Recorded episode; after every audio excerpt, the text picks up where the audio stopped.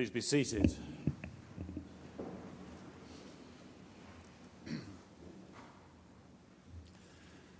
This past spring, the trustees of the somewhat beleaguered University of North Carolina at Chapel Hill and my alma mater voted to rename Saunders Hall as Carolina Hall. And I noticed this mainly because Saunders Hall houses the religion department where I spent a fair amount of time. And to my shame, it never occurred to me to ask who Saunders was. I assumed it was just some donor who gave some money or something. But it turns out that William Lawrence Saunders was an 1854 graduate of the university who was not only the Secretary of State in North Carolina and not only sometime editor of the Raleigh News and Observer, but also the head of the Ku Klux Klan in the state, and hence the renaming. I was reminded of this and my own ignorance about it when Jon Stewart spoke in the wake of the Charleston murders at Emmanuel AME Church. He pointed out that in South Carolina, the roads that black people drive on are named for Confederate generals who fought to keep black people from driving freely on that road. He said, That's insanity. That's racial wallpaper. You can't allow that. And he went on, the Confederate flag flies over South Carolina, and the roads are named for Confederate generals, and the white guy is the one who feels like his country is being taken away from him. In the church, we know how much symbols matter. And these murders by an apparent white supremacist with easy access to a gun remind us that we as a people and as a nation still have a long way to go in acknowledging the consequences of slavery. I walked Bo yesterday morning. Bo as a rescue retriever with a smidge of hound dog in him, a proud specimen who's been mentioned from this pulpit before. We walked through a neighborhood in which many people take the Atlanta Journal Constitution. And I expect some of you saw the headline yesterday, big bold letters across the whole paper I forgive you. And so as the sun rose and every two or three driveways, I forgive you. I forgive you. I forgive you. Ethel Lance was one of the victims, and this was forgiveness was offered by Nadine Collier, echoed by others in mourning, and she said to the accused murderer, You took something very precious to me. I will never talk to her again. I will never ever hold her again, but I forgive you. I forgive you. And may God have mercy on your soul. There will be plenty of commentary and prescription and prognostication in the days to come, but I've been particularly struck by those who want to call this, these murders an act of terrorism. See, when we're attacked by terrorists, we can identify an external enemy and we can go after them with armies and drones and bombs. We can go to war against our enemies. But here in Charleston, the enemy is one of us probably mentally ill, certainly murderously violent, protected by the same right to free speech that we have, and the same easy access to guns that we have. The enemy is in our midst, apparently feeling the erosion of white privilege as a terrible loss for which someone must be punished. How on earth do we get to forgiveness in the midst of this horror?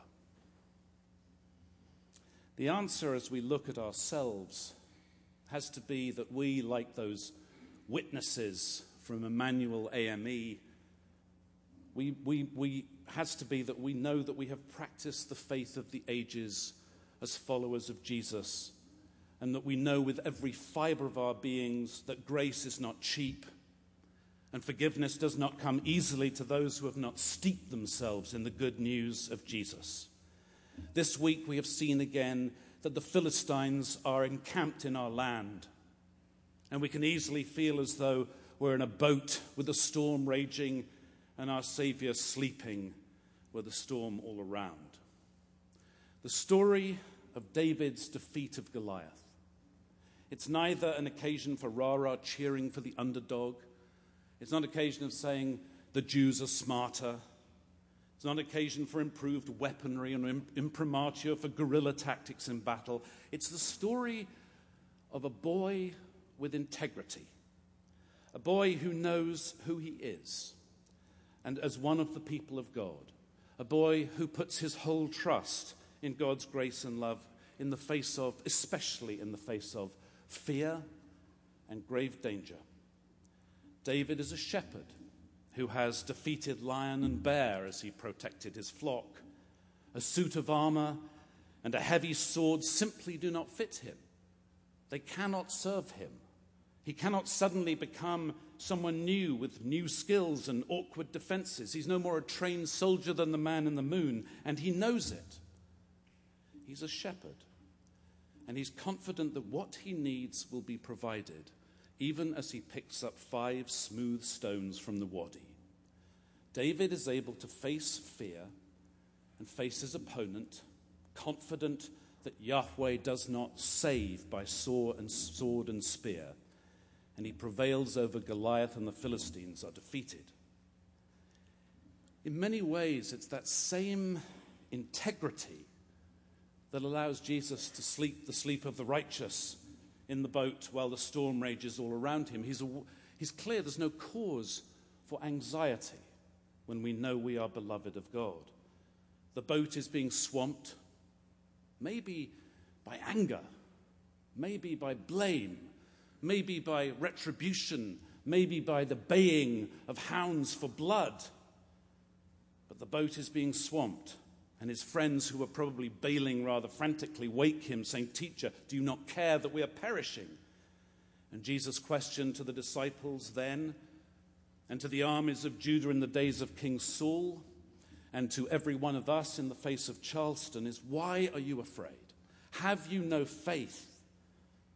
See, what we do in the face of violence and loss and hatred and death, what we do is affirm life.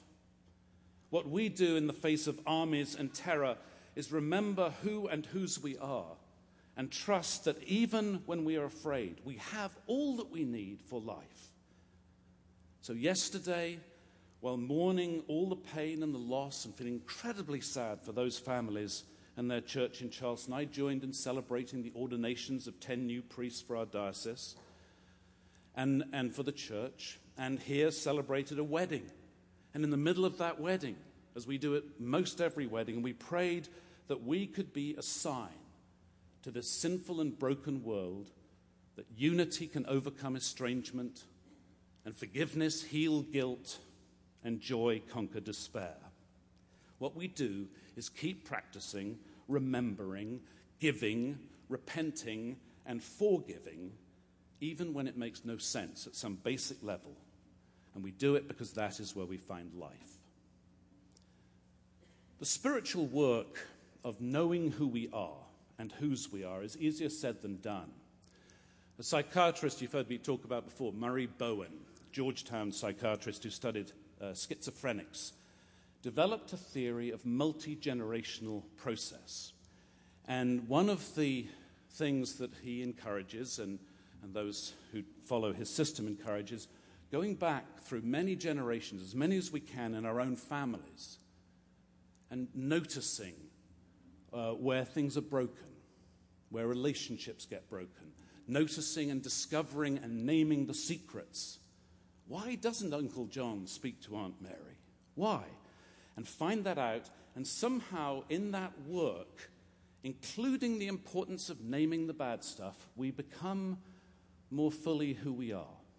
We become less anxious beings. Well, we do the same thing, or something very similar in the church when we learn and remember the stories of faith, the stories of the family of faith of which we are a part as children of God. And we, as we sort out the meanings of the dreadful Charleston slayings, we will do well to be profoundly and deeply honest about ourselves. How did I not ever ask who Saunders was? How, what are we blind to? Those symbols that create reality and a reality that often dehumanizes others. Can we be honest about ourselves, our own desires and instincts, and those apparently innocuous symbols from our history that serve to perpetuate injustice and hatred today. All the while, we can hold in mind how we are not overcome by death, that violence solves nothing, and that even in the face of the most terrible raging storms in the world and in our own breasts, we must get to a point where we say over and over, I forgive you, I forgive you, I forgive you. For that is the way of life and bears witness to the forgiveness that flows from the love that we have first received. O oh God, forgive us our trespasses as we forgive those who trespass against us. Let us respond to the gospel in silence and in prayer.